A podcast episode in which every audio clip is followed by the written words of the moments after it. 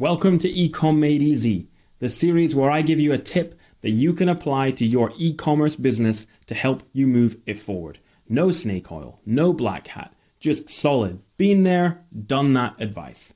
I'm Ben Leonard, and I built, scaled, and sold an international seven figure e commerce business. In this episode, we're going to talk about why you need to get rid of your newsletter. This is Ecom Made Easy.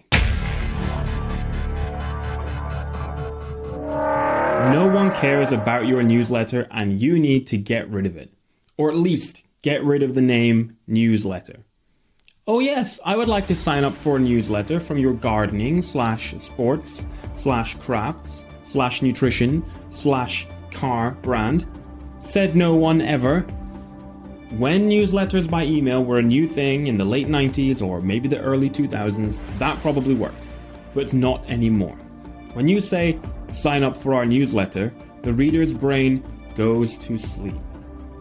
You see, it's not interesting, and it's not going to help the customer get ahead and solve their problem. Remember, your customer or potential customer was on your website in order to find a product to solve a problem. But if you have an opt in form on your website which offers something valuable in exchange for an email address, then the reader will sign up. This is called a lead magnet, by the way, because you are uh, attracting leads like a magnet. For example, could be a discount code, could be a free guide, could be a recipe, could be a video. So, if you reframe newsletter to a valuable, engaging, compelling offer offered in exchange for an email address, that will work much better than just sign up for our newsletter.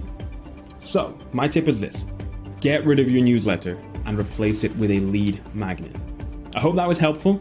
Please subscribe to my channel, and you can get more at www.benleonard.pro. Cheers.